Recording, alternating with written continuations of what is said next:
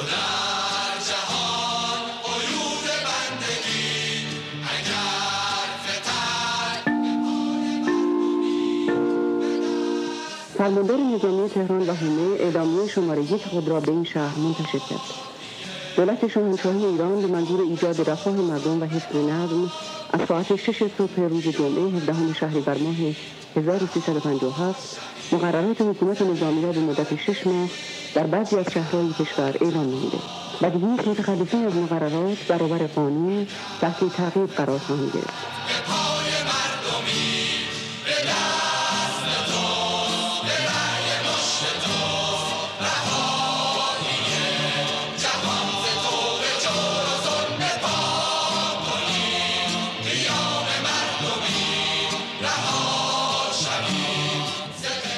سلام، من حامد جعفری هستم و این قسمت 14 پادکست دیالوگ هست که دارید بهش گوش میدید. موسیقی که الان شنیدید یکی از سرودهای معروفی هست که در سال 57 توسط دانشجویانی که با حکومت پهلوی مبارزه میکردن ساخته شده. ما توی این قسمت از یک سری از صداهایی که در رادیو و تلویزیون سالها قبل توسط مهمون برنامه‌مون ضبط شده استفاده کردیم که در بین مصاحبه میتونین بشنوین. مهمون برنامه دلیل ضبط کردن این صداها رو در حین مصاحبه بهش اشاره خواهد کرد. مهمون قسمت 14 پادکست دیالوگ آقای رامین صدیقی هست. ایشون تهیه کننده موسیقی هستند و نشر موسیقی هرمس رو در سال 1379 با تمرکز بر روی سبک‌های مثل کلاسیک، جاز و معاصر راه اندازی می‌کنند. آلبوم‌هایی که تا الان از نشر هرمس منتشر شده موفقیت‌های زیادی در داخل و خارج از کشور کسب کردند. نمونه این آثار آلبوم ریرا از سهیل نفیسی از پرفروش‌ترین آثار نشر هرمس و همچنین آلبوم به تماشای آب‌های سپید اثر آقای حسین علیزاده و جیوان گاسپاریان هست که کاندیدای جایزه گرمی به عنوان بهترین آلبوم موسیقی ملل بوده. آقای صدیقی به خاطر ترویج موسیقی ایران در مقیاس جهانی و ایجاد راه قانونی برای خرید موسیقی غربی در داخل کشور از طریق نشر هرمس به عنوان تهیه کننده برگزیده جهان در سال 2015 توسط World Music Expo انتخاب شدند. جالبه بدونید که پدر ایشون هم اهل موسیقی بودن و پدر بزرگشون آقای ابوالحسن صدیقی نقاش و مجسمه ساز برجسته ایرانی و از شاگردان کمال‌الملک بودن. نقاشی معروف چهره ابوعلی سینا، تندیس فردوسی و همچنین تندیس خیام در پارک لاله تهران از جمله آثار آقای ابوالحسن صدیقی هست. توی این قسمت با آقای رامین صدیقی درباره موضوعاتی مثل ارتباط موسیقی با قدرت ادراک، کشف استعداد، انتخاب پروژه ها و نگفتن، پروسه خلاقیت و الهام گرفتن، انتخاب درست‌ترین تصمیم در کارها، شکل‌گیری نشر هرمس و خیلی موارد دیگه صحبت کردیم. امیدوارم از شنیدن این قسمت لذت ببرین. بریم بشنویم مصاحبه با آقای صدیقی رو.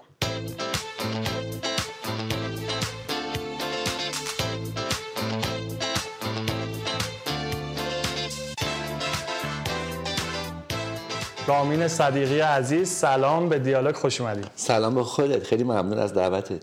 ممنون. رامین جان، من خیلی سریع میخوام برم الان تو اصل داستان یه سوالی بپرسم.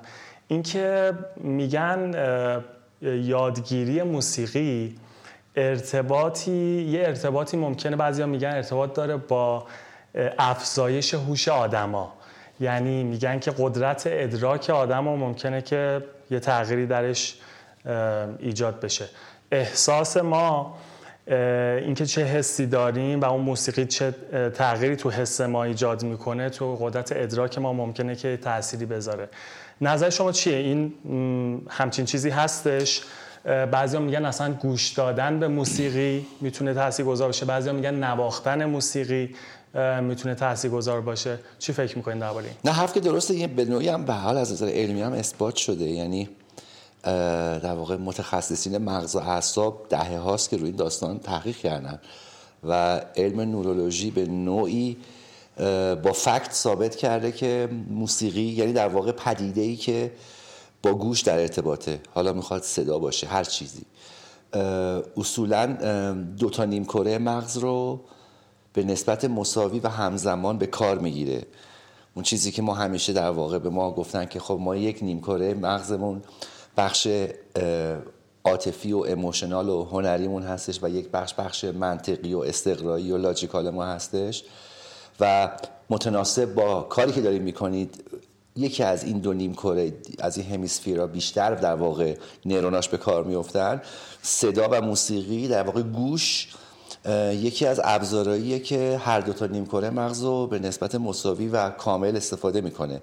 برای همین خیلی بدیهیه که موسیقی میتونه روی در واقع شاید بگیم توسعه یا پیشرفت توی حوزه فراگیری، تو منطق، تو احساسات، تو عواطف، تو آدم تاثیر داشته باشه. من کاملا موافقم باشه. خب حالا این موضوع رو بخوایم بررسی بکنیم واسه خود شما از بچگیتون، شما شانس اینو داشتین توی خانواده هنرمندی بزرگ شدین، با موسیقی در ارتباط بودین، شاید هر کسی همچین فرصتی نداشته باشه. بزرگ شدن شما، اون دوران کودکی اصلا چجوری با موسیقی شما آشنا شدین و این تاثیرش تو زندگی شما چجوری بود و واسه ما توضیح میدین؟ آره خب این حرف خیلی درسته، یعنی من همیشه شوک‌گذار این هستم که در یه همچین محیطی به دنیا آمدم و بزرگ شدم. این اتفاقی که دیگه اختیارش دست من نبود و خوشبختانه قوره به نام من خورد. من پدرم خب موسیقی میخوند، اینجا هنرستان موسیقی میرفت و به همراه یک سری از موسیقی دوستان دیگه که دانش آموخته موسیقی بودن و الان جزو نام‌های بزرگ موسیقی کشور هستن، اینها اواخر دهه 30 بورسیه شدن و رفتن آتش درس خوندن. برای همین خب موسیقی از طفولیت این شانس رو داشتم که تو خانواده من به خاطر پدرم و دوستانش که همه دیگه برای من حکم دایی خاله دارن حضور داشت. شانس دومم این بودش که یک فرد چموش سرکش هم ما تو خانواده داشتیم که دوست صمیمی پدرم بود که بعداً شد داییم، برای که بعداً پدرم با خواهر دوستش ازدواج کرد. داییمون آدمی بودش که به شدت هنر رو دنبال میکرد و به شدت موسیقی دوست بود، اما برخلاف پدر من که تمام ذهنیتش از موسیقی کلاسیک در واقع الهام میگرفت، دایی من خیلی امروزی بود و موسیقی جاز و راک پروگرسیو و اینا گوش میداد. برای همین این دوتا در واقع یک رقابتی هم داشتن که این بچه‌ها رو به سمت خودشون بکشونن. من از هر دوشون هم کلی چیز یاد گرفتم. این اون چیزی بودش که خب به هر حال فکر می‌کنم توی آن چیزی که الان توی شکل‌گیری من نقش داشته خیلی موثر بوده. بیشتر میتونین توضیح بدین حالا به صورت تخصصی موسیقی رو دنبال کردین، دانشگاه دورانش چی جوری بودش؟ تا جایی هم که میدونم شما وین به دنیا اومدین. بله. دیگه مهد موسیقی دنیا هم هستش. از اون دوران بیشتر واسه ما باز بکنین، توضیح بدین. خب ببین از بچگی من ساز گیتار رو در واقع شروع کردم به نواختن. بزرگتر که شدم دیگه به 10-12 سالگی که رسیدم، به خاطر اینکه اولا من به موازات موسیقی فوتبال رو هم خیلی جدی دنبال میکردم و دروازه‌بانم بودم. اصولا دستام بزرگ شد خیلی به خاطر توپ بازی کردن و غیره و حالا رشدش هم اینجوری بود. یعنی ممکن بود فوتبالیست بشین؟ شدم، ولی خب به خاطر آسیب دیدگی مجبور شدم که فوتبال رو ول کنم. من اونجا تو باشگاه بازی میکردم، مشکل پارگی مینیس پیدا کردم، مجبور شدم تو دوران مثلا اواسط دانشجوییم دیگه فوتبال رو به صورت جدی بذارم کنار. من حتی ورزشی نویسم بودم، سالها من تو کیام ورزشی کار میکردم، ولی این باعث شد که از یه سنی به بعد دیگه من مشکل نواختن گیتار پیدا میکردم، برای اینکه انگشتم رو سیمای بالا پایین رو هم صدا میداد، گزگز میکرد و نمی‌دونستم با چیکار بکنم، برای اینکه نوک انگشتم خیلی زخیم شده بود. بعد با صدای جدیدی آشنا شدم که بعدا فهمیدم اسمش باس هستش، برای همین از گیتار در واقع مهاجرت کردم به سمت ساز باس که هم الانم هنوزم محبوب ترین ساز منه و خب به عنوان یه آدمی که انگشتاش خود بزرگ بود الان سازیه که من خیلی راحت میتونم مدیریتش بکنم. این از بچگی خب به هر حال چون پدرم موزیک کار میکرد، پدرم ویولا میزد، این ساز اومدن توی زندگی من یه خود بدیهی بود. ولی خب از اون طرف من توی نظام آموزشی دوران ابتدایی و تقریبا نیمه متوسطه که اینجا میشد راهنمایی اون زمان گذروندم که موسیقی جزء دروس مدرسه بود. یعنی ما همونطور که باید ورزش و ادبیات و جغرافیا و تاریخ و غیره می‌خوندیم و زبان می‌خوندیم، باید موسیقی هم می‌خوندیم. برای همین خود سیستم آموزشی هم به حال از 7-8 سالگی سبب شد که ما وارد خود جدی‌تر یاد گرفتن موسیقی بشیم، نتخونی یاد بگیریم، کم کم ترمینولوژیایی که تو حوزه موسیقی هست. شما قبل از اینکه واقعا فراگیری آکادمیک داشته باشید، خب تو دوران کودکی و نوجوانی یاد بگیریم. اینا خیلی موثر بود. خیلی وقتا با خیلی صحبت میکنی، از آرزوهاشون میپرسی، میگن که شرایط واسه ما مهیا نبود، من تو فکرم این بود اون شد، خانوادم اینجوری بودن، من اینجوری بودم. واسه شما حالا دست تقدیر جوری بود که هم از خانواده میمدین که مرتبط بود به چیزی که الان دارین دنبال میکنین، و هم حالا اون دوران مدرسه و زندگی توی اتریش. اگر رامین صدیقی اینا رو نداشت، کاره الانش رو میکرد؟ خیلی سوال سختیه. اصلا شاید الان معتاد بودم، شاید الان مثلا گوشه خیابون افتاده بودم. حتی من فکر میکنم جابجا شدن جغرافیای آدم میتونست خیلی تاثیر بذاره. من اگر چند ماه مونده بود به این که انقلاب بشه برنمیگشتیم ایران، شاید اصلا سرنوشت زندگی ما یه شکل دیگه میشد.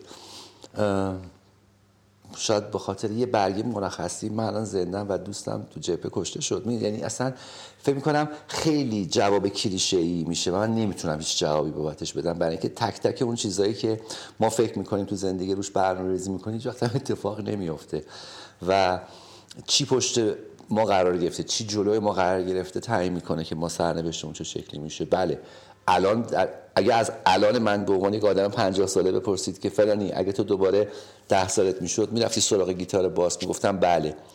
ولی من نمیدونم اگر در سال نهم زندگیم که یک سال بعدش میشدم 10 سال، به جای اینکه اتریش بوده باشم مثلا تهران می بودم سراغ ساز باس میرفتم، شاید فوتبالی که خیلی دوست داشتم و جدی‌تر ادامه میدادم. نه من راستش جواب خیلی قطعی نمیتونم بهم بدم، فکر کنم هیچ کس نمیتونه بگه، بیشتر یه چیز فانتزی میشه. دوران دانشگاه چه جوری گذشت؟ دوران دانشگاه خوب بود، بارمک بود، برای اینکه خب ما دیگه بزرگ شده بودیم و میگم خوششانسی‌ها کم هم نبود راستش. ما تو محله‌ای هم که تو تهران زندگی می‌کردیم، محله بودش که از توش کلی نوجوان‌هایی برآمدن که همشون بعداً باز دوباره تو حوزه فرهنگ و هنر فعال بودن.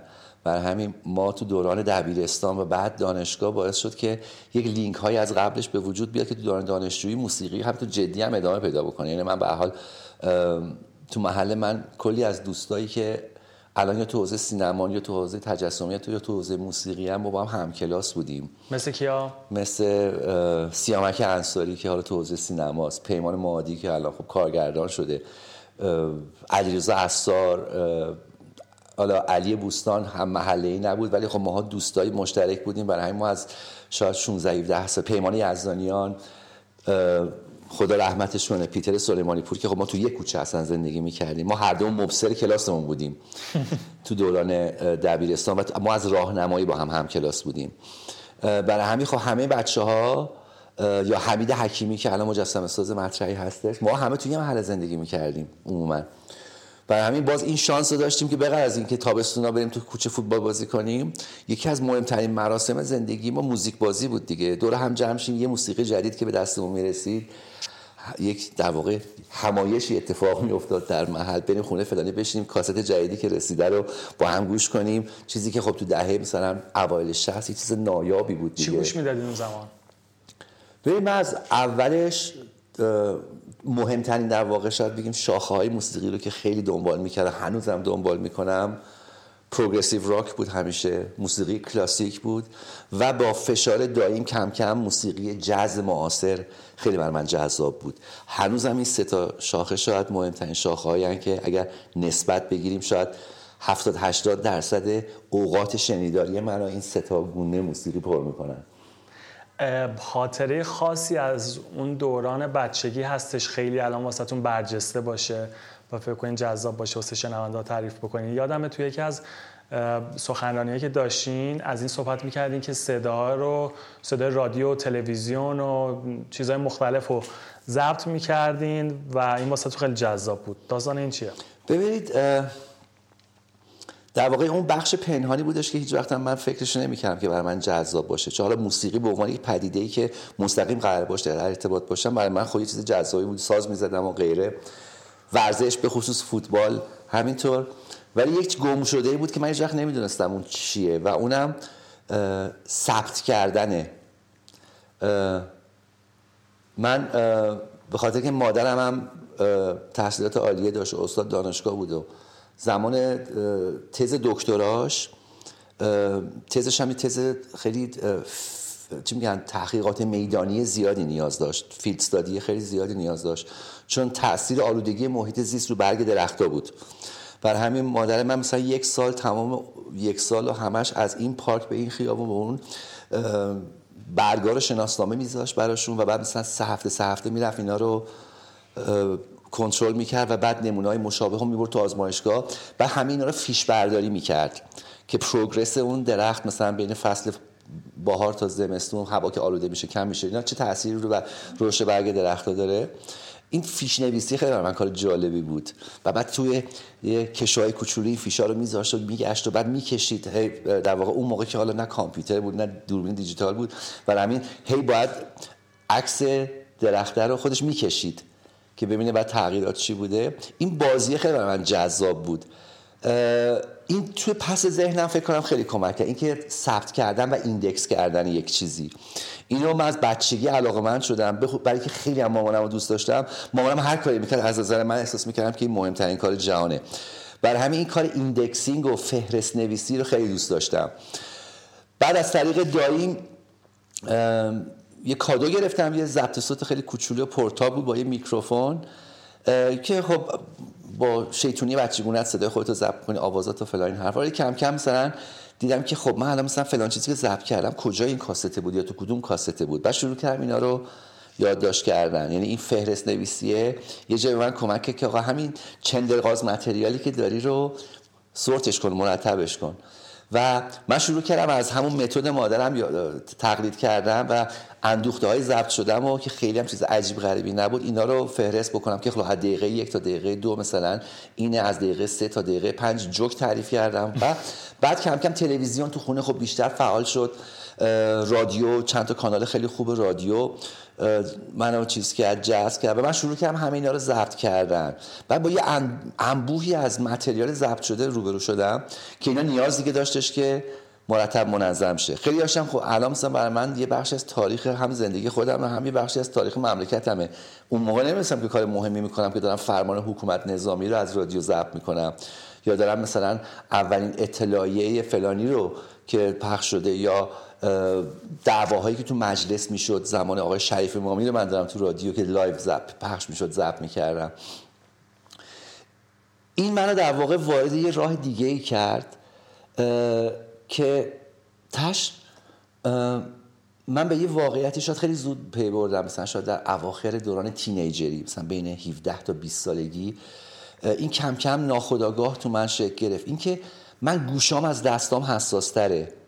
یعنی گوشام وسواس بیشتری دارن، هر آن چیزی که به ثبت کردن و شنیدن میرسه خیلی برام مهمتره تا اینکه من به گوش کسی که چیزی رو برسونم. برای همین خورده خورده تاندانس من از اینکه موسیقی بنوازم به اون سمت خل پیدا کرد که موسیقی رو ثبتش بکنم و الان فکر میکنم که شرایط خیلی مهیا شد که اون چیزی که خودم هم نمیدونستم که دوست دارم، چون یه موقع از شما یک چیزی رو میدونید که ندارید، برای همین خب چون میدونید ندارید سعی میکنید بهش برسید. یه موقعی هم میدونید یه چیزایی رو دارید میرید روش سرمایه گذاری میکنید، یه موقع نمیدونید چی ندارید. خب برای همین خب چون نمیدونید و نداریدش هیچ وقت هم دنبالش نمیرید. یه کسی باید اینو بیدار کنه، یا نمیدونم اوله بکنه میدونم، یا نمیدونم دوم براتون بکنه میدونم، یا اینکه باید محیط براتون مهیا شه. این بازیه باعث شد که من یه چیز پنهانی که اصلا نمیدونستم خودمم تو زنده بشه و ببینم که چقدر برای من جذابه اینکه صدای خوب بشنوم، صدای خوب به گوش کسی برسه. خب و این خورده خورده در واقع منحنی منو تو این ایکس و ایگرگ از سمت نوازندگی به شنیدن هی آورد پایین‌تر، برد جلوتر به سمت ثبت کردن. الانم مطمئنم که همه دوستای من از علی بوستان گرفته تا پیمان یزدانیان گرفته تا رضا اسکندری گرفته، الان همه دارن با دومشون گردو میشکنن که از شر من خلاص شدن. به جایی که با هم ساز بزنیم افتادم یه جای دیگه که هم مزاحمشون نیستم، هم به حال شاید بتونم یک ارزش افزوده‌ای به کارشون توی یه حوزه دیگه اضافه بکنم. از این صداهایی که ضبط کردین، این آرشیو هنوز هستش؟ آرشیو هستش. میتونین در اختیار ما بذارین؟ حتما. آره. خیلیش میتونم در اختیارت بذارم، چون خیلیش هم چیزای جذابیه. من چند وقت پیش اتفاقا داشتم آرشیوامو باز دوباره فیش برداریامو چیز میکردم، چون این فیش برداری‌ها فقط دیگه به محتوای ایندکسی چیزایی که ضبط شدم بر نمیگشت. من یه مقدارم جلوتر رفتم که باز الان خیلی کار مسخره‌ای به نظر میاد، ولی اون موقع خیلی اتفاق مهمی میتونست باشه حتی برای دیگران. اونم اینه که شجره‌نامه موسیقی رو در بیارم توی حوزه‌هایی که برای من جذاب بود. شما الان یه گوگل بکنید، مثلا میگید آقا فلان آرتیست، میگه آقا فلان موقع دنیا اومد، قبلا این کارو میکرده، بعد رفته اونجا، بعد رفته اینجا، دیگه همه چی الان ویکی‌پدیا هم هی داره آپدیت میشه دیگه. اون موقع که اصلا ما همچین رفرنسایی نداشتیم، برای همین مثلا تمام شناسنامه‌های آلبوم‌ها رو هم از صفحه گرامافون یا کاست که این ور اون ور می‌دیدم، خونه دوستای پدر مادر می‌دیدم، من محتوای در واقع اون اثر رو نوت‌ورداری می‌کردم تا تهیه کنندش. بعدن کم کم با یه باز اطلاعاتی روبرو شدم که من تو اینا لینک پیدا می‌کردم که این آقایی که تهیه کننده این آلبومه تو فلان آلبوم نوازنده گیتار بوده مثلا، یا اینی که تو این گروه بوده بعدن رفته تو اون گروه. خب بعدن کم کم با یک نتورک بزرگی پر از خط و خط یه نموداری روبرو شدم که مسیر حرکت رو در واقع شاید بگیم کارنامه هنری آدم‌ها رو میتونستم توش پیدا بکنم، که مثلا آقای ریک ویکمن که ارگانیست گروه یس بوده بعدن کجا رفته، بعد چی شده، بعد کجا رفته دوباره، و اینا برای من جذاب بود. خب اینا هم تو این داستان دخیل شد. میدونی چی میگم؟ یعنی فقط بحث مثلا این نبودش که من ببینم که موزیک از سرش تا کجاست. الان که دارم آرشیو رو نگاه میکنم هم یک چیزایی دارم که حتی تو ویکی‌پدیا شما پیدا نمیکنید، نه اینکه خیلی چیز خلق شده خودم باشه، مهم نبوده برای کسی که اینا رو ثبتش بکنه، ولی من اینا رو دارم توی نوت‌ورداری خودم. و دو یه چیزایی هم هست که اون موقع یا شاید الان خیلی به فکرش نیفتادم، ولی الان دارم فکر میکنم که چقدر جالب. مثلا ما با پررویی کامل میتونم بگم که ایران اولین کشور دنیاست که پادکست داشته. چی داستانش؟ ببینید از نیمه دهه 40 خب نوار کاست تو ایران یک خاصیت دیگه ای داشت که توی جای دنیا نداشت. از سخنرانی‌های آیت الله خمینی بگیر تا سخنرانی‌های گروه‌های سیاسی چپ راست، خب اطلاعات و در واقع بیانیه‌ها و اینجور چیزها از طریق کاست دست به دست می‌شد و می‌رفت. خب از اون طرف وقتی جلوتر رفتیم تو اوان انقلاب خیلی از آدمایی که برنامه ساز بودن یا توسط حکومت شاه منفور شدن و بیکار شدن یا بعد از انقلاب طرد شدن. خیلی بودن که تو هر دو تا سیستم محبوب نبودن، خیلی هم بودن که تو هر دو سیستم محبوب بودن، ولی این باعث شد که خیلی اتفاقاتی تو ساله مثلا بین نیمه 56 تا اواخر 59 که اواسط که جنگ شروع شد بیفته. اونم اینه که خیلی از برنامه‌های خوب رادیویی به دلایل مختلف تعطیل شد. می‌دونی چی میگم؟ ولی برنامه‌سازای اون برنامه‌ها با همون تیمشون برنامه‌هاشون رو چیز می‌کردن، ضبط می‌کردن، یک مجله شنیداری درست می‌کردن که رو کاست تقسیمش رو به دانشگاه می‌فروختنش.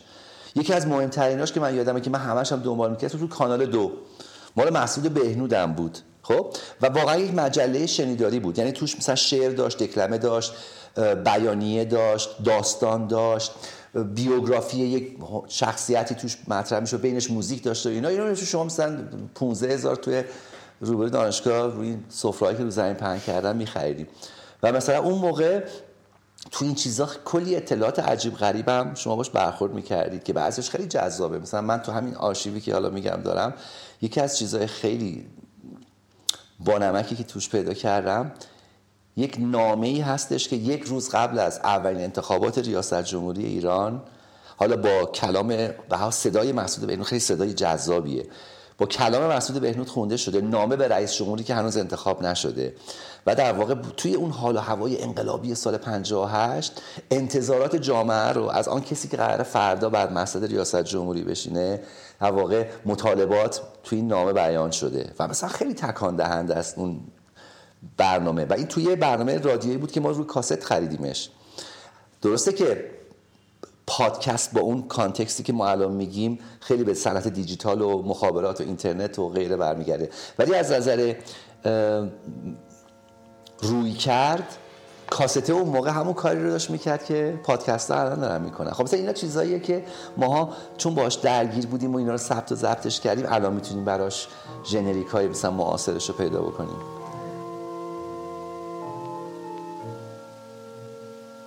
آقای رئیس جمهوری، شما که هستید؟ نمیدانم. نامتان چیست؟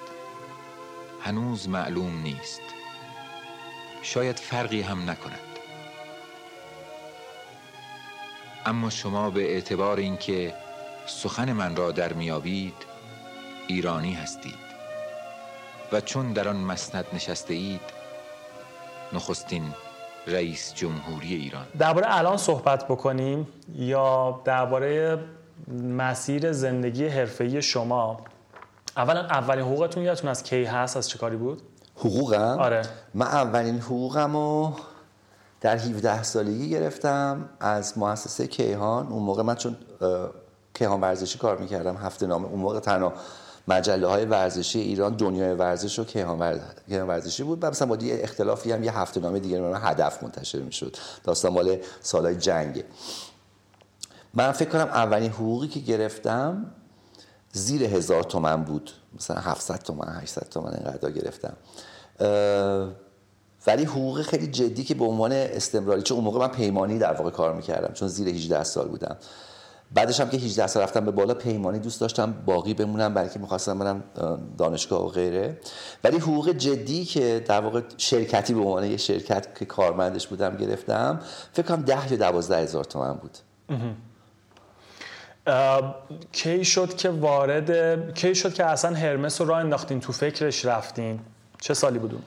راه افتادن هرمس به سال 79 برمیگرده، ولی ضرورت راه افتادن یکی دو سال عقبه پشتش داشته. این شده مثلا سال 76 77 این فکر شکل گرفت.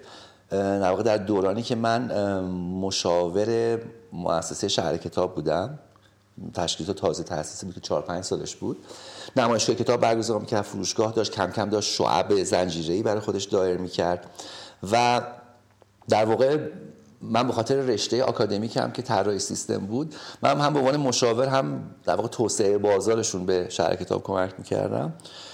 تحقیقی براشون انجام دادم که منجر به این نتیجه شد که شهر کتاب برای اینکه بتونه بازارش رو توسعه بده، باید از فقط تجارت و واردات کتاب این دامنه رو گسترش بده و وارد حوزه موسیقی هم بشه و به واردات موسیقی هم نگاه بکنه.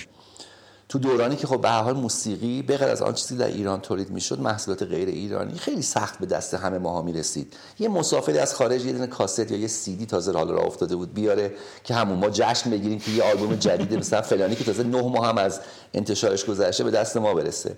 یا اینکه شما مثلا تو خیلی از لوازم صوتی فروشیایی که مثلا تو به خصوص خیابون جمهوری بودن، تو ویترینش دو تا مثلا چه میدونم CD هم بود که یکیش مثلا سمفونی 9 بتوون بود با یه ارکستر درجه 6 تو اسلوونی. یعنی ما واقعا رفرنسی برای تهیه نشی و یه تشنگی عظیمی هم بود. در واقع تحقیقاتی که من براشون انجام دادم اثبات میکرد که اگر وارد حوزه موسیقی بشن، هم بازار بزرگی رو میتونن در واقع به سمت خودشون جذب کنن، هم میتونه یه گردش مالی خیلی خوبی براشون ایجاد بکنه.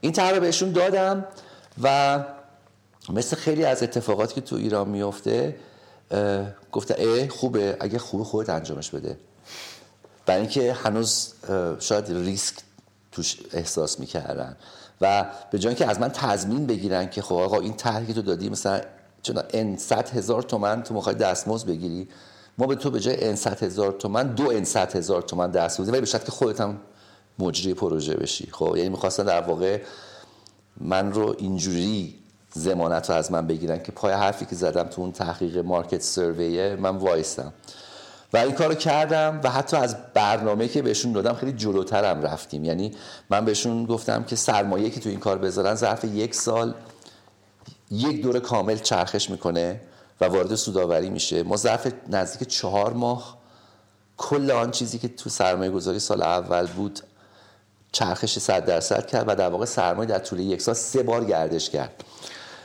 اون زمان چجوری هنرمندا رو اقوام می‌کردین که بیا اوکی با نشر من کار بکن؟ هنوز نشری وجود نداشت. می‌دونی چی میگم؟ یعنی تو اون 2 سالی که دارم میگم، من با واردات موسیقی وارد صنعت موسیقی شدم، ارتباط برقرار کردم با شرکت‌های توزیع بزرگ مثل BMG، یونیورسال، سونی انترتینمنت، فلان و غیره، و بعد لیبل‌های خود مطرح‌تر موزیکاشون رو وارد بکنیم. وارد لحاظ قانونی اذیت نمی‌شدین؟ گیرش خیلی پروسه طولانی بود، برای اینکه من برای تک تک عناوین باید می‌رفتیم، من وزارت ارشاد اجازه می‌گرفتیم که آقا مثلا این اثر مثلا چه می‌دونم سمفونی 41 موزارت اجازه ورود براش بگیریم.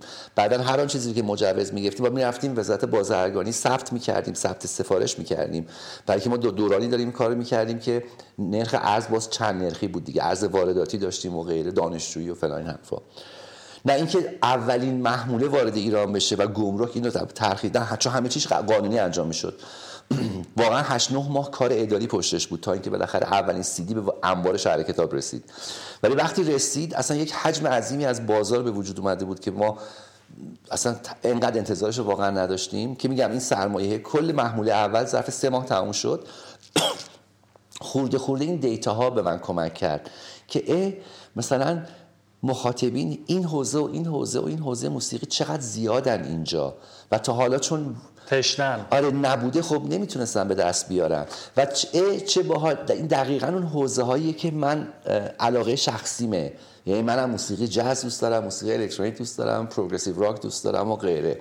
بعد بازار فعلی کشور رو هم بالاخره میتونستم رصد بکنم، برای که من مجبور بودم به خاطر این واردات با فروشگاهایی که عوامل فروش میشن هم در ارتباط باشم دیگه. و میدیدم که مشابه این چیزا تو محصولات داخلی هم وجود نداره. یعنی ما یک لاین خیلی محکم و قوی داشتیم به نام موسیقی کلاسیک ایرانی، یک لاین داشتیم به نام موسیقی مثلا نواحی ایران، یک بخش تازه پایی هم بود که مثلا از سال 76 77 خودش شکل گرفت، اونم موسیقی پاپ بود که هنوز اون موقع با جرأت کسی از عبارت پاپ استفاده نمی‌کرد دیگه، میگفتم مثلا سرود بهش میگفتم که صدا و سیما پخش می‌کرد. ولی این وسط کلی مسیرهای خالی بود، یعنی مثلا موسیقی فیلم، موسیقی الکترونیک، موسیقی تجربی، موسیقی کلاسیک، اینا آنچنان در واقع حضوری نداشت و از داخل هم اونقدر مولد نبودیم تو این حوزه‌ها. و بعد دیدم چه جالب، اون چیزی که من دوست دارم و مردم هم دوست دارن و ما داریم میاریم و مردم تشنه شدن و چقدر جاش تو بازار خودمون خالیه. این در واقع شاید اولین هولی بود که تو ذهن من بهم خورد که خب ما که این همه استعداد داریم، ما که خودمون، فقط من دور و بر خودم این همه آدم دوست موزیسین داریم که کمابیش داریم تو همون عرصه ها فعالیت میکنیم، پس ما چی؟ چرا ما خودمون مطلب فقط بیایم وارد بکنیم، چرا خودمون مولد نباشیم؟ و این در واقع شاید نطفه اولیه بودش که تاش به اواخر سال دهه 70 رسید که هرمس را بنازیم با این نگاه که ما موسیقی رو در واقع ارائه بکنیم که تا حالا مشابهش به صورت جدی تو ایران بهش نگاه نشده بوده. که اینم همونجوری که میگی از دوستا و اطرافیان اولش شروع کرد. بله، برای که ببین برای شروع کار خب اصلا این کانسپت رو جا انداختن تو یک جایی که هنوز مشابهش وجود نداشته که من بتونم به دیگران بگم منظورم اینه. میدونی چی میگم؟ یعنی نمیخوام بگم من کاری که کردم هیچ وقت دنیا نشده بود، ولی تو مملکت ما در اون دوران هنوز من مشابهی نداشتم که بتونم حتی به آرتیستم بگم ببین منظورم اینه. میدونی چی میگم؟ برای همین خب سالهای اول سالهای سختی بود و شاید آشناترین مسیری که میتونستم انتخاب بکنم اینه که با آدمایی وارد همکاری بشم. ما زبون همدیگر رو سالهاست که میفهمیدیم. میدونی چی میگم؟ برای همین اگر شما کارنامه هرمس از سال 80 که اولین اثرمون منتشر شد تا تقریبا سال 84 85 نگاه بکنید، بیش از 70% آثاری که ما منتشر کردیم یا از موزیسین هایی هستش که از دوستای نسل من بودن یا از موزیسین هایی بودن که از دایی خاله هام بودن، یعنی لوریس چکناواریان، احمد پژمان، علیرضا مشایخی، اینا همه در واقع دوستا و همدورای پدر من بودن، یا پیمان یزدانیان، پیتر سلیمانی پور، رضا اسکرزاده، کریستوفر رضایی، علی بوستان. من چی میگم؟ اینا هم باز دوباره جماعت هم نسل من بودن. یعنی ما در واقع یک اندوخته ای رو ناخواسته این شکلی شکل گرفت که ما از حلقه دور و بر خودمون در واقع شروع بکنیم، برای اینکه آن چیزی که من می‌خواستم بگم رو پیمان می‌فهمید، می‌دونست چیه. ما سال‌ها بود داشتیم با هم کار می‌کردیم. یا آقای پژمان به عنوان یکی از موزیسین‌های درجه یک این مملکت تو حوزه کلاسیک که به هر حال جزو نسل اولیه‌ای موزیسین آکادمیک ما حساب میشه، علاوه بر اینکه تو خیلی از شاخه‌های موسیقی فعالیت میکرد، ولی اون بخشی که مد نظر من بود میفهمید. وقتی ما این کارو شروع کردیم، آقای پژمان مثلا من گفت رامی به نظر من این طرح من و این طرح من با اون کانسپتی که تو داری همخونی داره. می چی میگم؟ برای همین آقای پژمان خیلی ازش کار منتشر شده که تو هرمس نیامده بیرون، برای که اون کار اصلا ربطی به هرمس نداشت، ولی اون کارهایی که از آقای پژمان اومده خود آقای پژمان اینو میگرفت. خب خیلی برای من راحت تر بود. در بعدش من نرفته بودم پارتی بازی بکنم. این آدما واقعا آدمای مهمی بودن. میدونی چی میگم؟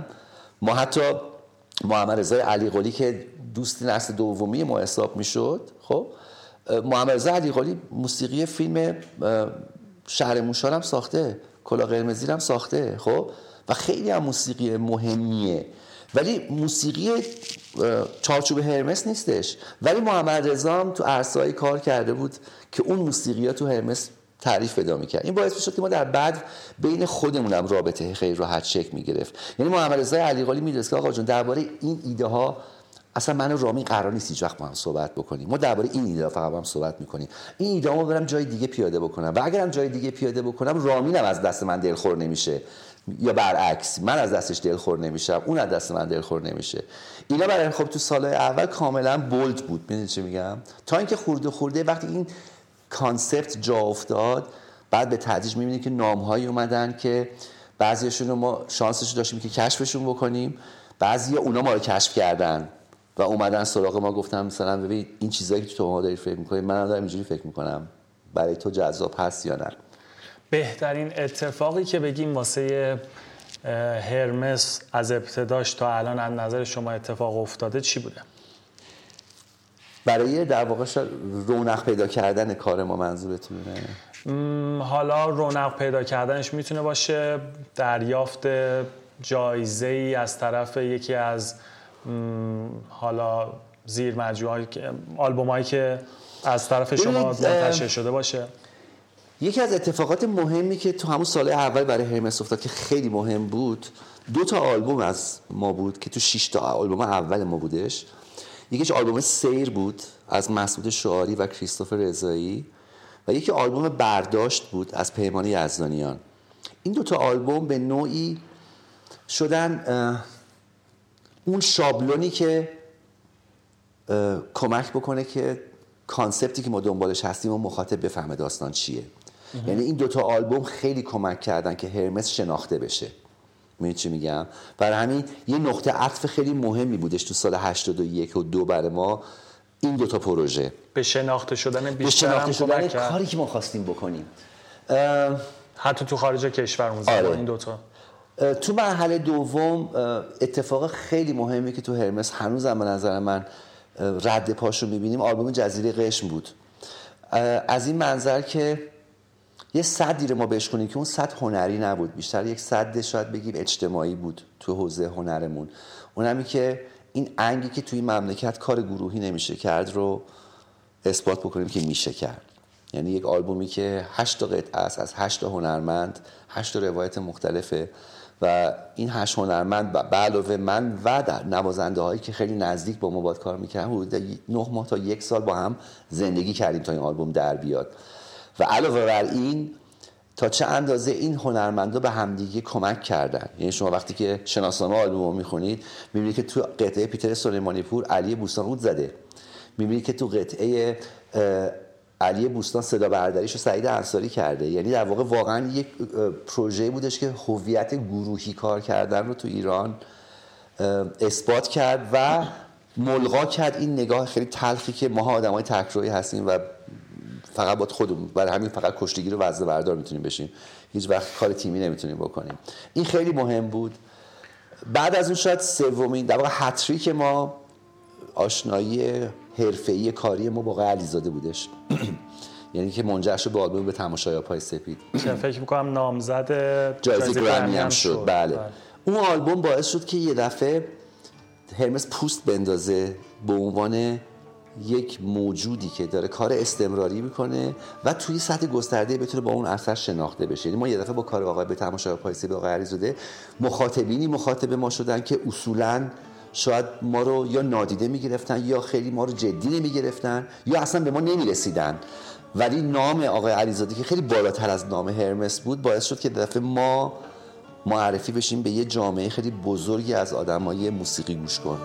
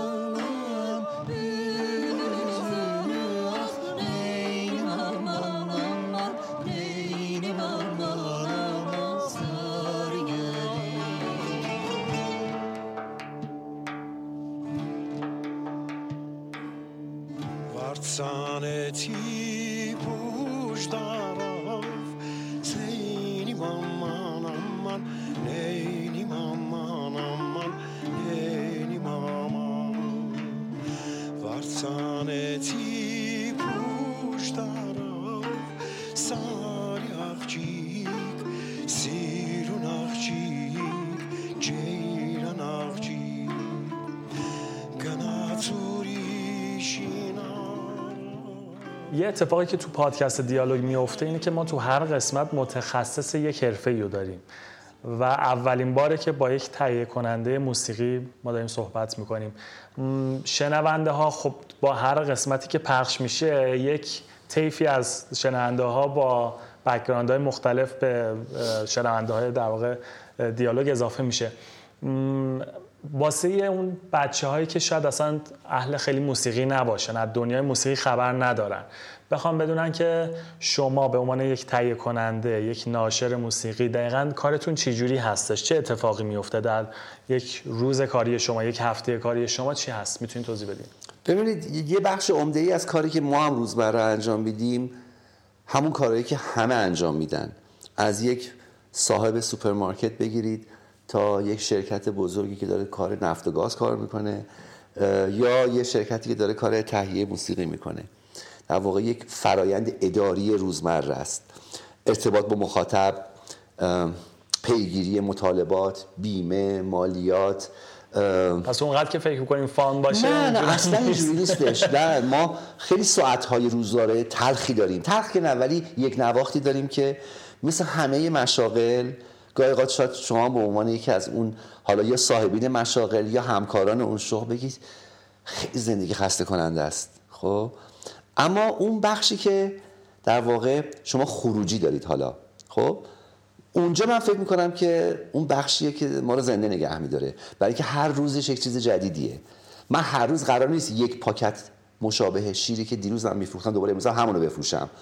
دیگه نهایت هنر من بشه که به جای 3 تا پاکت 7 تا پاکت بفروشم، ولی من امروز دارم شیر میفروشم، فردا شاید یه خوراکی دیگه باشه، شاید یه محصول دیگه باشه و این باعث میشه که من خروجیام هیچ وقت یکسان نیست. اصلا جذابیت کاری که ما داریم میکنیم اینه که ایدئال شاید بگیم رونق کار ما اون زمانی نیستش که انقدر دیگه همه چی خوب و رله باشه که شما همون محصولتو بتونی هی تولید بکنی.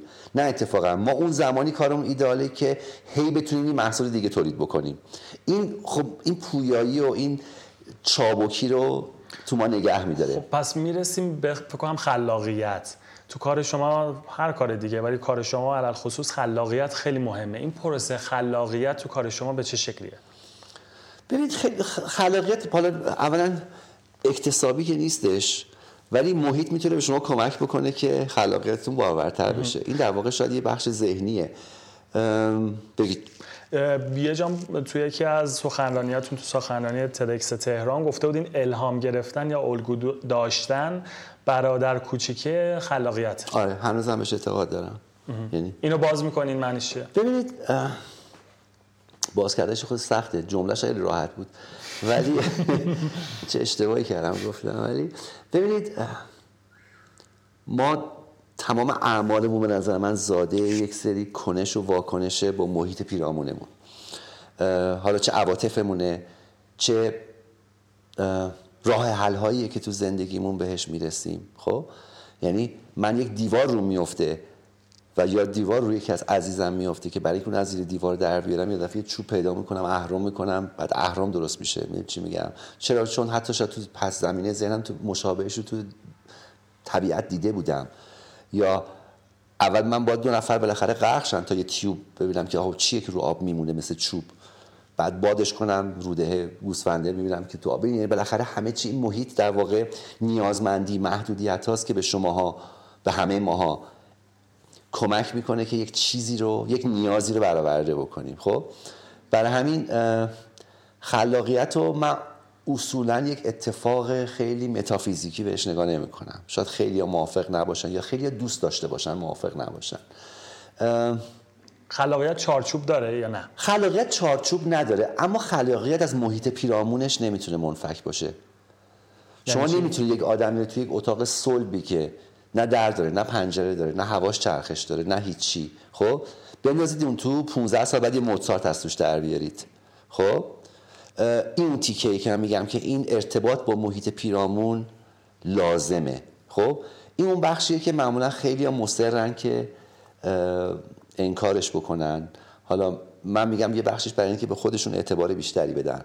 خب ولی من فکر میکنم که این کنش و واکنش با محیطه که خلاقیت رو باور میکنه. یه بخشش میگم میتونه نیاز باشه، یه بخشش میتونه راه حل هایی باشه که شما دنبالش هستید، یه بخش خیلی مهمش که بازم خیلی به نظر من دوست ندارم بهش اشاره بکنن پذیرفته شدن توسط دیگرانه. میدونی چی میگم؟ من دوست دارم یه کاری بکنم که شما به من بگی باریکلا یا لبخند رو صورتت ببینم. خب این که نه من فقط برای خودم موسیقی می‌نویسم به نظر من دروغه. من بالاخره دلم میخواد که حتی یک نفرم که شده اون چیزی رو که من به وجود میارم رو یا بپذیره یا حتی واکنش نشون بده، اصلا بگه بده. خب ولی من این شیمی این واکنش شیمیایی عاطفی رو نیاز دارم. خب برای همین ما هر چیزی هم به وجود میاریم آخرش متقاضیه یه فیدبکی هستیم، یه بازخوردی هستیم. این تو یک محیط صلب ایزوله شده از دنیای پیرامون اتفاق نمیفته. شما میتونید تو اتاق خودتون هی بشینید یه چیزی بنویسید ولی کاراکترات واقعی در نمیان، برای اینکه هیچ وقت این کاراکترها رو تو محیط واقعی تجربهش نکردی. برای همین من که من میگم الهام گرفتم برادر کوچیک خلاقیته، برای اینکه همه ماها به نوعی این الهام رو میگیریم و از محیط پیرامونمون چیزی یاد میگیریم و لزومی هم نداره که عینش رو تبدیل به یک محصول هنری یا خلاقه بکنیم، ولی یک جایی تو ذهن این به شما کمک میکنه. من میگم این لینکه باید وجود داشته باشه. حالا هرچی شما معلومات بیشتر کسب بکنید، هرچی تجربه بیشتر کسب بکنید، هرچی بیشتر مطالعه بکنید، سولوشن هایی که میتونید بدید میتونه یک پل باشه، میتونه یک قطعه موسیقی باشه، فرقی نمیکنه. ولی این با رابطش با محیط پیرامون بارورتر میشه. توی کار شما من فکر کنم خیلی بد نبگین، خیلی از شما نمیشنون. چی جوری نمیگین؟ خیلی سخته. اینم خودش این اصلا یکی از هنرهای ما نگفتنه. یعنی واقعا هنریه، واقعا هنریه. باید اینو یاد بگیرید. شما دارید با یک فردی طرف هستید که اون فرد داره یک کار خلاقه میکنه، حداقل به زعم خودش و درست هم هست، به زعم خودش 100% داره کار خلاقه میکنه. ولی ما داریم درباره یک چیزی صحبت میکنیم به نام سلیقه. من چی میگم؟ به خصوص تو خیلی از هنرها که از نظر من موسیقی هم جزو بشه، هیچ منطقی بهش حاکم نیست. علم یک جاهایی بهش کمک میکنه، هارمونی، کنترپوان، میدونی چی میگم، ولی هیچ منطقی بهش حاکم نیست. شما میتونید یک اثری رو تمام اصول رو توش رعایت کرده باشید، آخرش من اصلا باشه ارتباط برقرار نکنم، خوشم نیاد. میتونه یک قطعه باشه که هیچ کدوم از معیارها توش رعایت نشده ولی قلب شما رو 3 برابر میکنه. میدونی چی میگم؟ به همون دلیلی که شاید شما اگر یک آنالیست خیلی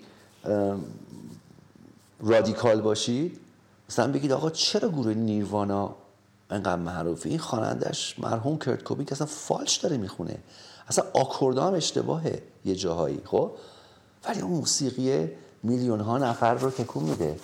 ولی شما میتونی به سراغ یه گروه دیگه که اصلا مولا در ازش نمیره، ولی خب که چی؟ برای همین سلیقه است. این سلیقه شنیداری، سلیقه شخصی خیلی کمک میکنه که من با یه چیزی ارتباط برقرار بکنم برقرار نکنم. برای همین من تو خیلی از شاخه‌های هنر، من جمله و علل خصوص موسیقی، من اصلا با خوب و بد موافق نیستم. من با سالم و فاسد موافق نیستم. من با خوشمزه و بدمزه موافقم. این غذا میتونه برای من بدمزه به نظر بیاد، ولی شما من بادمجون دوست ندارم ولی شما دوست داری.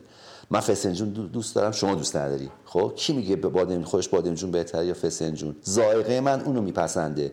خب حتی اگه فسنجونه هیچ کدوم از اصول آشپزی هم توش رعایت نشه، من دوستش دارم دیگه، سلیقه منه. خب برای من میتونم بین خوشمزه و بدمزه با سلیقه خودم یه رابطه مثلثی ایجاد کنم، ولی نمیتونم بگم این خوبه این بده، این ناهنجاره این هنجاره. خب برای همین وقتی که وارد بحث انتشار یک اثر میشیم یا به وجود آوردن یک محصول شنیداری یا هنری میشیم، همیشه این خطر وجود داره که من سلیقه‌ام با آن چیزی که اون هنرمند خلاق داره خلق میکنه توی یک زاویه قرار نگیره و من مجبور شدم بهش نه بگم.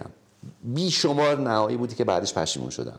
اینم دوستان باز بکنی، یعنی چه اتفاقی افتاد؟ یه قطعه شنیدی، یه آلبومی اومد و من اصلا نپسندیدم، ولی مثلا دو سال بعد که کارو شنیدم دیدم چقدر من ابله بودم که اینو دوست نداشتم. برای اینکه منم رشد میکنم، منم که همون آدم 25 سال پیش نیستم که.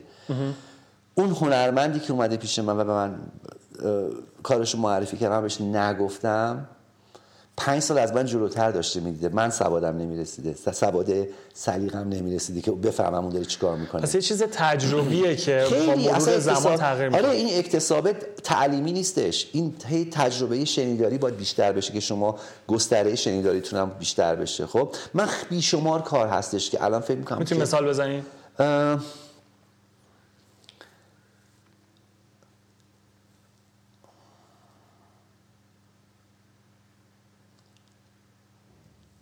یه اپرایی بودش از محمد رضا علیقلی که من اون موقع اصلا کارو نپسندیدم و الان دارم فکر می‌کنم که چه اشتباهی کردم که اون کار رو منتشر نکردم و اصلا نرفتم وارد پروداکشن اون کار بشم.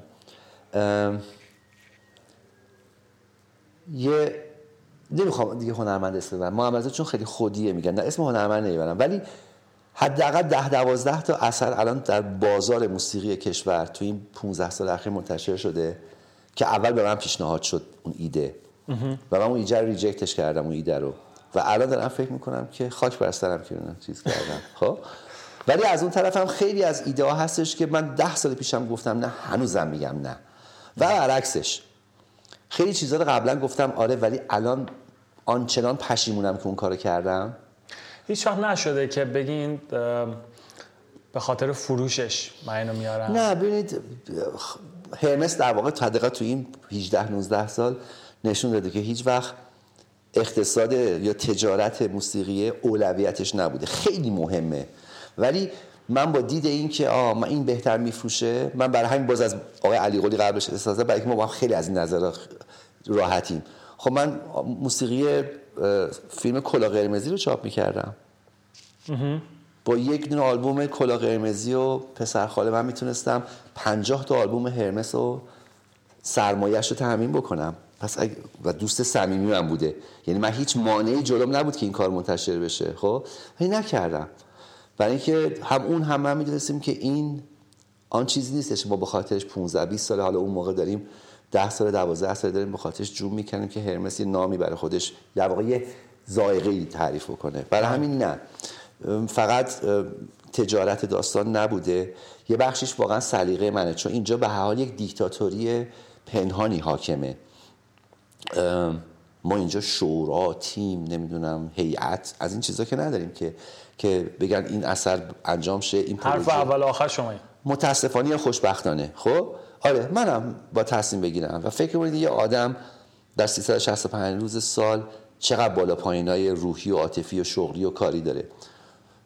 پس تو روز خوبش بعد بیان سراغ شما. ببین اصلا به همین مسخرگیه. خب ببخشید من اینو میگم ولی واقعیته. یعنی مثلا من صبح رفتم فلان اداره، اعصابم خورد شده، ساعت 2 هم با یک آرتیست بنده خدایی قرار داشتم.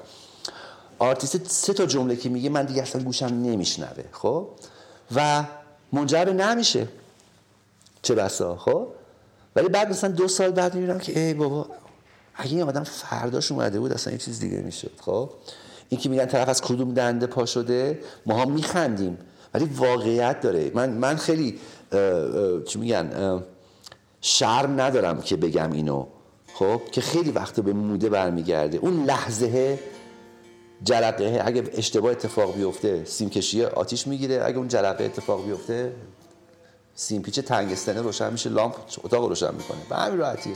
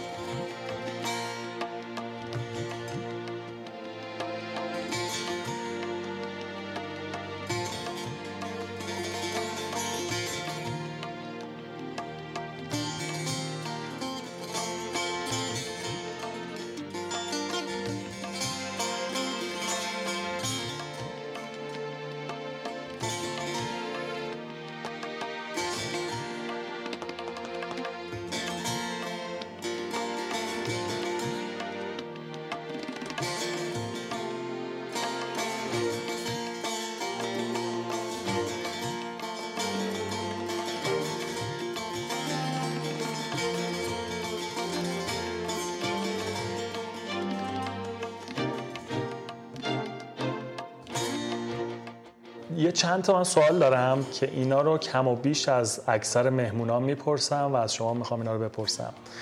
رامین صدیقی توی چه کاری احساس میکنه خوب نیست و چطور داره سعی میکنه تو اون کار بهتر بشه؟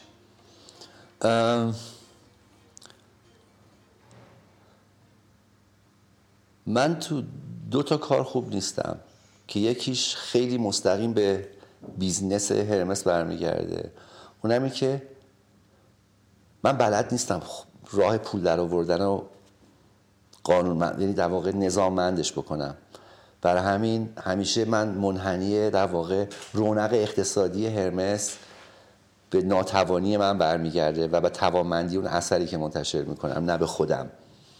اون روزایی که اثری که لیاقت بیشتر از این داره ولی موفق نمیشه به خاطر اینکه من بلد نبودم بگم این کار، یعنی مثلا تبلیغاتش چطوری ارائه کردنش، چطوری مجاب کردن گوش‌ها که این کار باید شنیده بشه، من این کارو بلد نیستم. یعنی واقعا اون بخشش که به یه مارکتینگ میرسه، من اصولا خیلی موجود ضعیفیم. چطور دارین اینو بهترش میکنین؟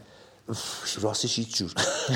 یعنی شاید به دلیلی هم نه، اونم این که آدم وقتی که توی دوران افول رونق اقتصادی مملکتش قرار میگیره اصولا محافظه کارتر میشه. ما الان تو 6-7 سال اخیر یه سیر چون نزولی رو از نظر شرایط اقتصادی طی کردیم که خب بادش خیلی سریعتر به ما خورد.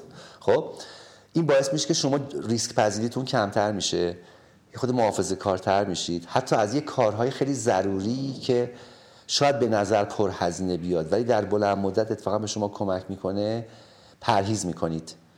خب حالا میخواد اسمش خرج مالی باشه، میخواد خرج فکری باشه. خب برای این باعث شد که من توی این مدت بهانه‌ای که خودم رو در واقع راضی بکنم اینه که آقا اوضاع اقتصادی خرابه، اگر من خوب نمیتونم بفروشم یا اگر خوب نمیتونم پروموت بکنم، برای همین حالا من چیزم یاد بگیرم یا بهتر بکنم چه حسنی داره.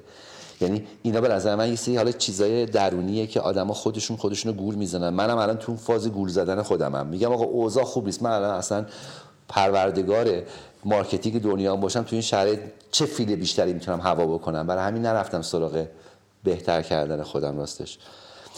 ولی دومین چیزی که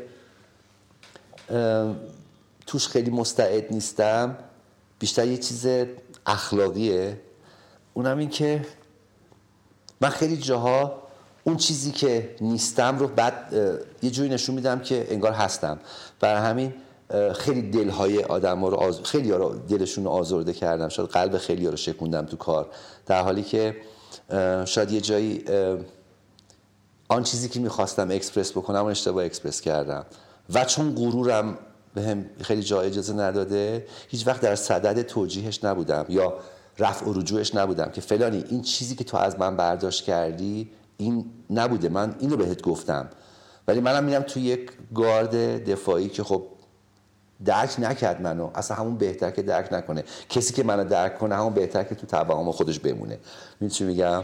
برای همین خب خیلی رو رنجوندم تو کارم تو این 18 19 سال. ولی فکر می‌کنین تغییر کرده؟ خیلی اینو خیلی تغییر کرده.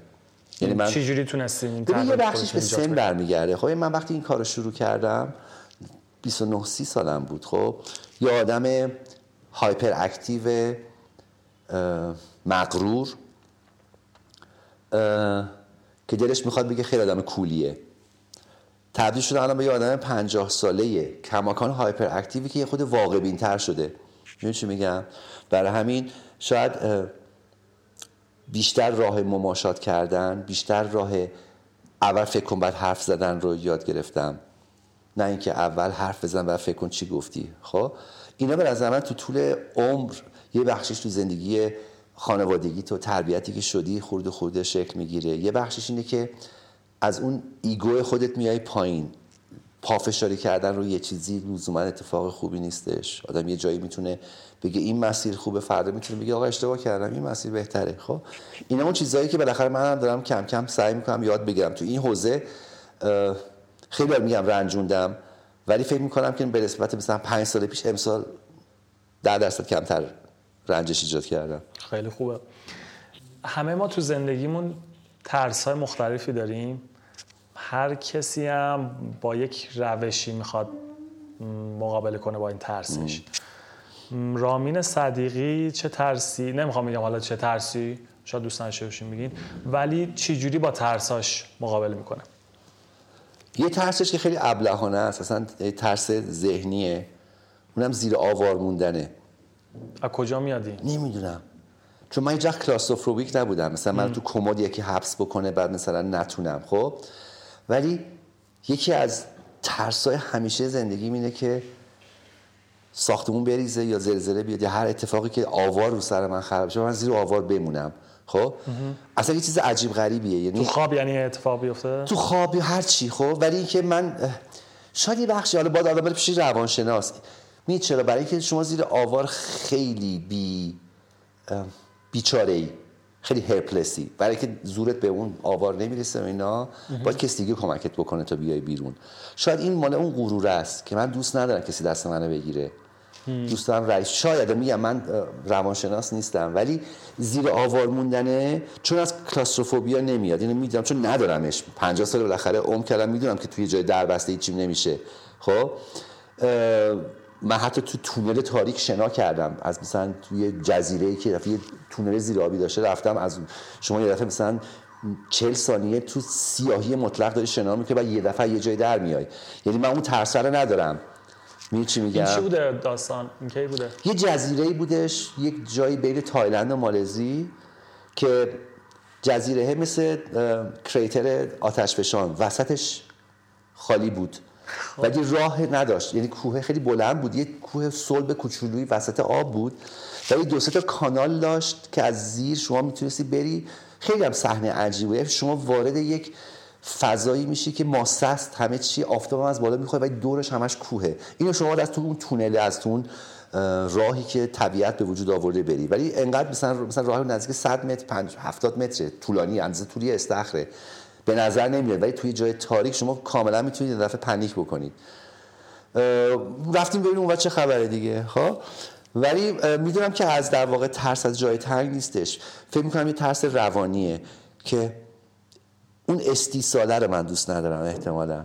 چون ببینید شما وقتی خونت هم آتیش میگیره میتونی خودتو پرت کنی پایین بمیری، ولی اون زیر موندی، حتی نمیتونی خودتو بکشی، دست زیر آوار مونده، یعنی اختیار حتی برای مردنت نداری. تو زندگی شما جایی بوده که همین استیصالی که میگین، حالا به یه شکل دیگه‌ای، حالا ما اسمشو بزنیم نقطه شکست یا تاریک‌ترین نقطه زندگی شما، اونجا جایی به هر حال هر کسی سختی‌ای تو زندگیش میکشه، بالا پایین داره، اون مرحله رو شما چجوری رد کردی؟ باز اگه دوست دارین بگین چی بوده. و فکر نکردم اون دوران خیلی عجیب غریب این شکلی رو حتما داشتم، ولی قطعا انقدر مهم نبوده که تا حالا یادم نمونده که بگم مثلا این الان به سختی بخواید در گذشته فکر بکنیم به چی فکر می‌کنیم؟ تو نقاطی که آدم یه دفعه احساس بکنه که بی کمک و بیچاره و داره از دست میره چی کمک میکنه؟ میگم من خیلی دوست ندارم راستش به چیزایی اشاره بکنم که دیگه حالت شابلون شده، بگم مثلا فقط ایمان من بوده که به من کمک کرده. طبیعتا ایمان مال همه است، یعنی چیز نیستش که من بگم آها مال من ایمانم، دو تا ایمان بیشتر از ایمان توئه. برای همین اینا به نظر من خود کلیشه های خیلی معمولی هستش که هیچ کمکی هم به هیچ کس نمیکنه. ولی زمانایی شده که به حال منم فکر میکردم که دیگه هیچ راه پس و پیشی ندارم، مثل همون زیر آوارگیر کردنه که احساس میکنم که خب چیکار کنم الان. شاید مهمترین چیزی که تو این سالها یاد گرفتم یکی این بود که مثل همون الهام گرفتن، از دیگه کمک بخوام نترسم. من تمام بخش عمده از عمرم غرورم اجازه نمیداد که از کسی کمک بخوام و فکر می‌کردم که خودم میتونم، من همه کار میتونم بکنم، اگر من لازم باشه هواپیما میتونم طراحی بکنم. برای همین هیچ وقت جزو سه تا راه حل‌های اول زندگی نبودش که خب از یکم کمک بگیرم. الان خیلی راحت‌تر دستم دراز میکنم، میگم مثلا ببخشید اینجا رو نظر تو چیه فلانی، یه من چیکار کنم اینجا؟ خب این الان دیگه برای من اصلا کاملا حل شده. یه چیزی که از بیرون خیلی شاید جلوه قشنگی نداشته باشه، چون شاید اولین نسبتی که به من داده بشه اینه که چه آدم قسی‌القلب بی احساسی شدم. خب اونم این که از دست دادن ها رو خیلی با شجاعت کنار بیام، به عنوان از دست دادن بهش نگاه نکنم، احساس بکنم که یه بخشی از پروسه پیشرفتمه. یعنی چه می‌دونم، میخواد یک عزیزی باشه که از دست بدم، میخواد یک بخشی از توانمندی شغلی باشه از دست بدم، توانمندی فیزیکی باشه، بدم چشم ضعیف بشه، پام فلج بشه، مادرم از دست بدم، شرکتم ورشکست بشه، هر چی. خب یاد گرفتم که واقعا میگم اینو شاید با پررویی میتونم بگم طرفة العین فراموشش میکنم. من از خاکسپاری مادرم رفتم تالار وحدت، سخنرانی تداوم برگزار کردم و هیچ کس نفهمید. خیلی به من گفتن که چه آدم سنگدلی هستید، مثلا عزیزترین آدمت از دست دادی و پاشو رفتی اونجا 18 دقیقه درباره موزیک ضبط کردن اینا صحبت کردی، تموم شد، مامانم از دست دادم، چیکار کنم حالا؟ من چی میگم؟ نه مهرم بهش کم میشه، نه جای خالیش برای من پر میشه، ولی حالا باید چیکار بکنم؟ باید زندگی تعطیل بشه، کرکرار بکشم پایین 70 ماه فقط عزاداری بکنم، یا فلان شاخه فعالیت هنریم یا اقتصادیم از بین رفت، ورشکست شد، خب چیکار کنم؟ از بیرون یه مقدار چهره قشنگی نداره، آدم فکر میکنن که طرف بیرگی، بی احساسه، بی تفاوته. ولی اتفاقا یاد گرفتم که از دست دادن رو مدل قانون بقای انرژی نیوتنی بهش نگاه بکنم. میدی که یه چیزی بگیری، یه چیزی میدی، یه موقع‌های یه جای دیگه یه چیزی رو میگیری و اینو مثلا حالا اسمش کارما بذارید، نمیدونم چی بذارید، ولی اینو توی مثلا شاید 10-15 سال اخیر عمرم خیلی بیشتر باهاش برخورد کردم. برای همین شاید بی‌دلیل نیستش که هیچ مثال خیلی مهمی رو نمیتونم برات بزنم که این اتفاق مهمی بودش که یه دفعه مثلا باعث شد که من اون احساس ناتوانی و استیصال رو بکنم و از اون منجلاب تونسته باشم در بیام. انقدر میاد و رد میشه برای من که دیگه بهش حساس نیستم. ممنون. شما روتین صبحگاهی دارین یا بهتر بگم آدمی هستین که شب کار کردن، تو طول شب کار کردن واسه تون راحت تره یا اینکه صبح زود بیدار بشین کار بکنین؟ اصلا این داستان رو نگو، این واقعا یکی از معضلاتیه که من نتونستم حل بکنم. برای اینکه من اولا آدم دیرخوابیم، یعنی من بدنم حوالی ساعت 2:30 صبح تازه تصمیم میگیره بخوابه و حدود 9 و 10 صبح هم دلش میخواد بیدار شه. ولی به خاطر اینکه من با یک جماعتی طرفم که کارشون از 7:30-8 صبح شروع میشه، مجبورم که از اون ور سحرخیز باشن. یعنی جدی هنرمندا اینجوری هستن؟ نه، اون دیگه اون بخشه، اون اداریه که دوست نداره، اون بخش یک نواخته. ولی از اون طرفم با یک جماعتی طرفم که اینا موتوراشون اصلا 12 تازه خورده گرم میشه. و همین سبب شده که من روزم خیلی طولانی بشه. یعنی من اصولا یه روز کاری حدود 15 ساعت 16 ساعت معمولا دارم که حداقل 20 25 ساله که این فرآیند طی شده. یعنی اگر قانون بازنشستگی رو حساب بکنیم با 8 ساعت کار در روز شما 30 ساله باید بازنشسته بشی. من با 20 سالگی سوابق کاریم قاعدتاً بازنشسته میشم، چون من روزی یک روز و نصف دارم کار میکنم. خیلی البته اینطوریه، چیز عجیبی نیستش، ولی این عادته باعث شده که من رنج زمانی خیلی بلند باشه. این خود بها سخت میکنه، چون من صبح واقعا به سختی بیدار میشم. یعنی من آلارمم مثلا معمولا 4 تاست، یکی 7:05 دقیقه میذارم، یکی 7:10 دقیقه، یکی 7:25، یکی 7:30. بعد از اون 7:05 دقیقه که خاموش میکنم تا 7:10 دقیقه انگار دنیا رو به من دادن که آخ جون دوباره میتونم سرم بزنم رو بالش. برای همین یه شکنجه صبحگاهی دارم که 10 بار خودمو بیدار کنم، دوباره بگیرم بخوابم تا بالاخره بیام سر کار. ولی روتینم، آره، من تقریبا میتونم بگم که یه روال نسبتاً چیزی دارم که بین ساعت 7 تا 7:30 بیدار بشم، بین ساعت 8 تا 8:30 سر کار باشم، از 8:30 تا 9 هیچ کاری نمی‌کنم جز اینکه مطالعه روزمره انجام بدم. یعنی روزنامه بخونم، سایت‌ها رو چک کنم، اخبار چک بکنم، قهوه‌مو بخورم. کار جدی از ساعت 9 شروع میشه که معمولاً تا ساعت 11 12 که هنوز روانم آزرده نیستش از خستگی اینجور کارهای یک نواخت، هم انجام میدم. معمولاً قرارمدارای کاری هنریم یا مثلا وقتای استودیو ضبط و این حرفا از ظهر به بعد هستش، و یه تایمی هم اون وسط، حالا چه خونه چه اینجا. نه، من روزی حداقل 1 ساعت ورزشم رو کماکان انجام میدم. الانم اینجا میبینم دوچرخه‌تون تو دفتر، با این میری میای؟ با دوچرخه میرم سر کاره. ایوا، سخت نیست سربالایی و سرپایینی و چاله چوله‌های تهران؟ این مشکل تهران چاله چوله اونقدر مهم نیستش که بافت چی میگن تکتونیک تهرانه. اصولا دوچرخه سواری تو تهران خیلی آدم خوش نمیگذره، برای اینکه همیشه یه مسیرش خسته کنندش، یه مسیرش زیادی بهت خوش میگذره. الان مثلا من محیط کارم از نظر ارتفاعی پایینتر از محیط خونم هستش، برای من صبح که اتفاقا فرشم پا نمیزنم تا دفتر میام.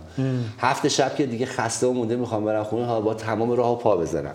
یعنی کاش این تهران شبیه آمستردام بود برای دوچرخه سوارا که حداقل فلت باشه. شما همه در هر حالت تو راه این از خونه تا اومدنه مثلا 15 دقیقه، برگشتن 45 دقیقه، گاهی قد 1 ساعت.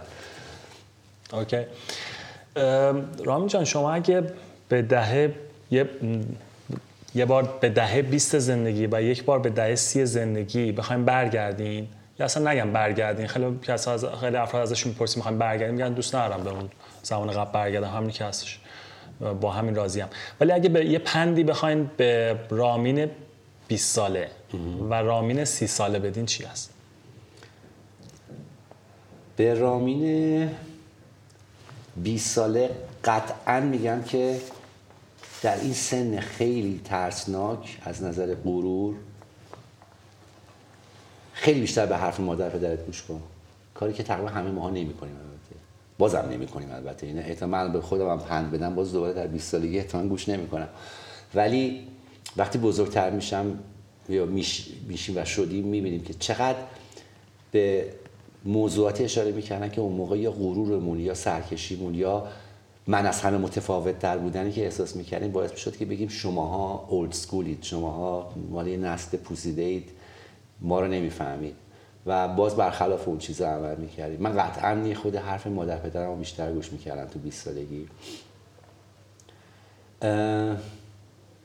به رامین 30 ساله راستش پندی ندارم بدم، چون اتفاقاً حدود سنی بودش که تمام اون چیزایی که فکر می‌کردم درسته رو فهمیدم غلطه، و تمام چیزایی که فکر می‌کردم غلطه دیدم درسته. و برای من 31 سالگی سنی بودش که احساس کردم دارم شکل میگیرم، و اون دوره سنیمو دوست دارم راستش. اگه برگردم به خودم میگم همین فرمول دوباره برو. کتاب یا پادکست مورد علاقه دارین اینجا بخوایم بهش اشاره کنیم؟ پادکست نه، دلیل خود شخصی فلسفی داره که من اصولاً با رسانه‌های دیجیتال هنوز خیلی حالم خوب نیست. به عنوان یه واقعیت میپذیرمش، ولی به عنوان یک چیزی که برای من جذاب باشه نمیپذیرمش. دلیلم دارم براش که نمیدونم اصلا براشون جذاب هست نه، ولی برای من جذاب نیست.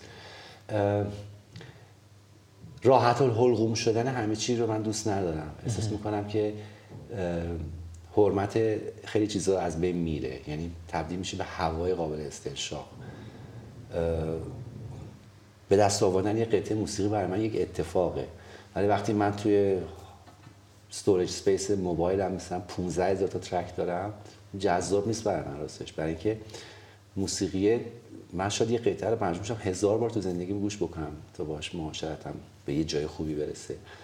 من 15000 تا قطعه اگه هر روز 10 ساعت موسیقی گوش کنم 10 سال طول میکشه من یه بار دستگاهمو شافل بکنم. پس یعنی من بیش از آن چیزی که نیاز دارم اون تو دارم، ولی این مریضیه به خاطر ساده شدن همه چیزه. به نظر من یه مقدار ارزش اون اتفاقی که اون تو محتوا داره میفته از دست میده. من ترجیح میدم که 2 نوع پنیر بخورم، نه تو یک سوپرمارکتی برم که 170 نوع پنیر داره. خب آخرش هم به هیچ کدومشون عادت نمیکنم. من اتفاقا مدل گربه دوست دارم به یه چیزی عادت بکنم، برای همین دیجیتال یه مقدار عادت رو ازت میگیره، تو رو به نظر من نمیگم بی سلیقه ولی بدون وابستگی میکنه که من اینو دوست ندارم. من اصلا دوست دارم وابسته باشم به یه چیزی. برای همین پادکست گوش کن اصلا نیستم. حتی دلم میخواد که برنامه رادیویی رو ساب کنم تا برسه به اون چیزی که میخوام، نه که بزنم بره جلو یا اسکیپش بکنم. این از پادکست.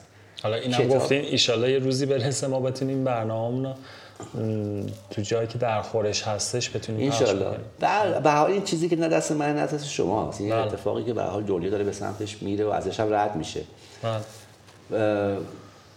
پادکست و استریمینگ به هر حال یک امتیازی هم داره که شاید برای ماهایی که اتفاقا از نسل قبل تریم یه جذابیتی داره. من اینو میگم بعد میرم سراغ کتاب. محصولی که برای شنیدن هستش، پلتفرمی که تو تمام این 50-60 سال اخیر داشته، یک نوانسی داشته، یک بدبستونی بین ارائه دهنده محتوا و گیرنده محتوا وجود داشته که این هی تو دوره‌های مختلف تاریخی جایگاهش تغییر کرده. یعنی ما در دورانی که صفحه گرامافون بود، اختیار شنیدن با صاحب محتوا بود. من گیرنده محتوا باید همان چیزی که صاحب محتوا به من حقنه کرده رو گوش کنم، ترتیبش و فلان حرفا، برای من هیچ تغییری نمی‌تونستم بدم توش. صفحه شیار خورده و همینه. بعد یک محصولی اومد که اختیار افتاد دست من، نوار کاست. من میتونستم اون نوار کاستم هر ترتیبی که دلم میخواد توش موسیقی رو تعیین بکنم. خب بعد دوباره سی دی اومد، دوباره اختیار رفت دست صاحب محتوا. صاحب محتوا گفت آقا جون اینه. بعد اومدیم سراغ پلیلیست و استریمینگ که حالا باز اختیار افتاد دست من شنونده. این بدبستونه الان 40 ساله که ادامه پیدا کرده. یعنی ما توی دوره تا 10-12 سال گیرنده محتوا وابسته به اون بود که چی بهش دیکته میشه، بعد خودش صاحب دیکته شد. گویا من دلم میخواد اینجوری بشنوم، دلم میخواد با این ترتیب بشنوم، بعد دوباره ازش گرفته شد.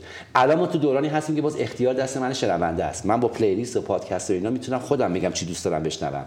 نمیدونم نسل بعدی اتفاقاتی که تو حوزه رسانه میفته آیا باز دوباره این چرخه طی میشه، دوباره اختیار میفته دست صاحب کانتنت یا نه. خیلی هم کنجکاوم ببینم چی میشه. کتاب اصلا بلادرنگ مهمترین چیز زندگی من تا ابدم خواهد بود. اونم کتاب دایجان ناپلئون ایرج پزشکزاده. یعنی اصلا کی چه سنی اونو خوندین؟ من فکر کنم از 14 سالگی هر سال این کتابو یه بار خوندم. 13 مرداد 1 رو به 3 من کتابو شروع میکنم به خوندن، یعنی از لحظه ای که داستان شروع میشه و تا حالا 1 سال نبوده که کتابو تابستون دست نگرفته باشم و نخونمش. کتابو حفظم ولی بازم میخونمش. برای من مثل حکم یه چیز داره، یه هندبوک داره، مثل درس زندگی برای من و به شدت این داستان رو دوست دارم. یه خاطرات حالا کوچولی هم کنارشه که خیلی ربطی به داستان نداره، ولی به اونم منو وابستگیو بیشتر میکنه چون آقای پزشکزاد شناسنامه من امضا کرده. اون موقع که هم تو وین به دنیا اومدم آقای پزشکزاد تو سفارت ایران کار میکرد و شناسنامه من که تو وین صادر شد با امضا آقای پزشکزاد بوده. خیلی عالی. وقتی کلمه موفقیت رو میشنوین یاد چه کسی یا چه چیزی میافتین؟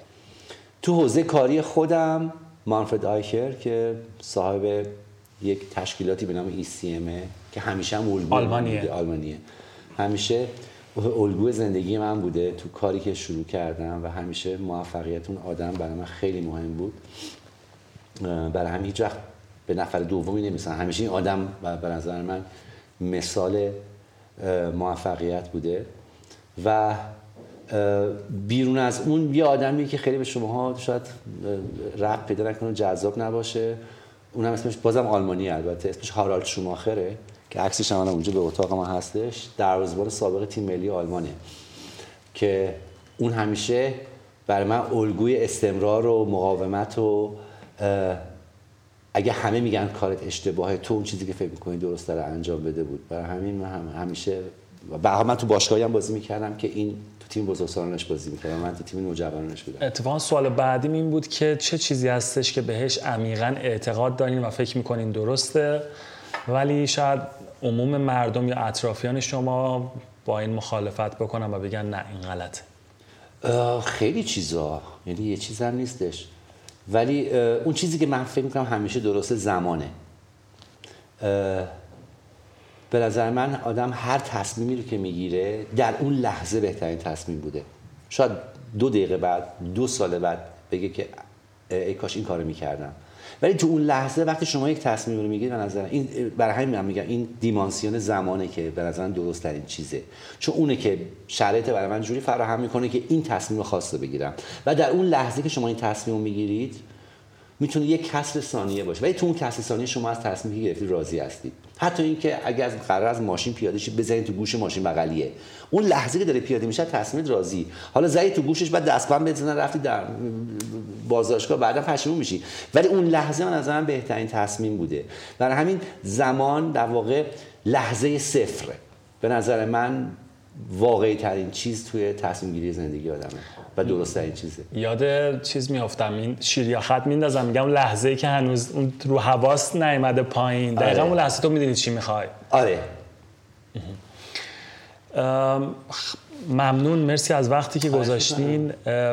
یه حرف پایانی اگه واسه شنونده ها داشته باشین که حالا درباره هر موضوعی هر چیزی پیامی دارین واسه شنونده ها؟ نه، ولی فکر میکنم پیام که نیستش، فقط شاید یه چیزی که هممون تو طول زندگیمون گاهی اوقات فراموشش میکنیم اینه که اون چیزی رو که بهش اعتقاد داری رو انجام بدیم. اصلا مهم نیستش، دقیقا همون حرف سوال آخرته، مهم نیستش که تمام دنیا بگن تو اشتباه میکنی، اون چیزی که فکر میکنی درسته انجام بده، حتی اگه 2 ثانیه بعدش احساس کردی که اون کار اشتباه بوده. به اون اون چیزی که شاید شاعرای ما و فیلسوفای ما میگفتن دم را غنیمت شمار، حالا میتونه خود به کارنامه حرفه‌ای هنریت برگرده. اون لحظه رو قدرش رو بدون آدم، اون لحظه دیگه تکرار نمیشه، برای همین هر آنچه تو اون لحظه است جذاب باشه برام. این فکر میکنم زندگی رو خیلی برام راحت‌تر میکنه. ممنون، مرسی از وقتی گذاشتی. مرسی خودت، خیلی ممنون. یادم ها که بر ساحل نشسته شاد و خندانی. قسمت 14 دیالوگ رو شنیدین، امیدوارم خوشتون اومده باشه. اگر پیشنهاد یا بازخوردی دارید خوشحال میشم با هم در ارتباط باشیم. ایمیل من هست contact@hamidjafari.com. توی اینستاگرام و توییتر هم با آیدی hamidjf میتونید منو دنبال کنین. اگر این قسمت رو دوست داشتین حتما با اطرافیانتون تو شبکه‌های اجتماعی به اشتراک بذاریدش، ممنون میشم. تا قسمت بعدی دیالوگ، خوب باشین، خدا نگهدار. یادم ها که بر ساحل بساط دلگشا داری، نان به سفره جامتان برتن، یک نفر در آب میخواند شما را، موج سنگین را به دست خسته میکوبد، باز میدارد دهان با چشم از وحشت دریده، سایه هاتان راز راه دور دیده، آب را بلعیده در گود کبود و ارزمان بیتابیش افسون می کند زین آبها بیرون گاه سر گه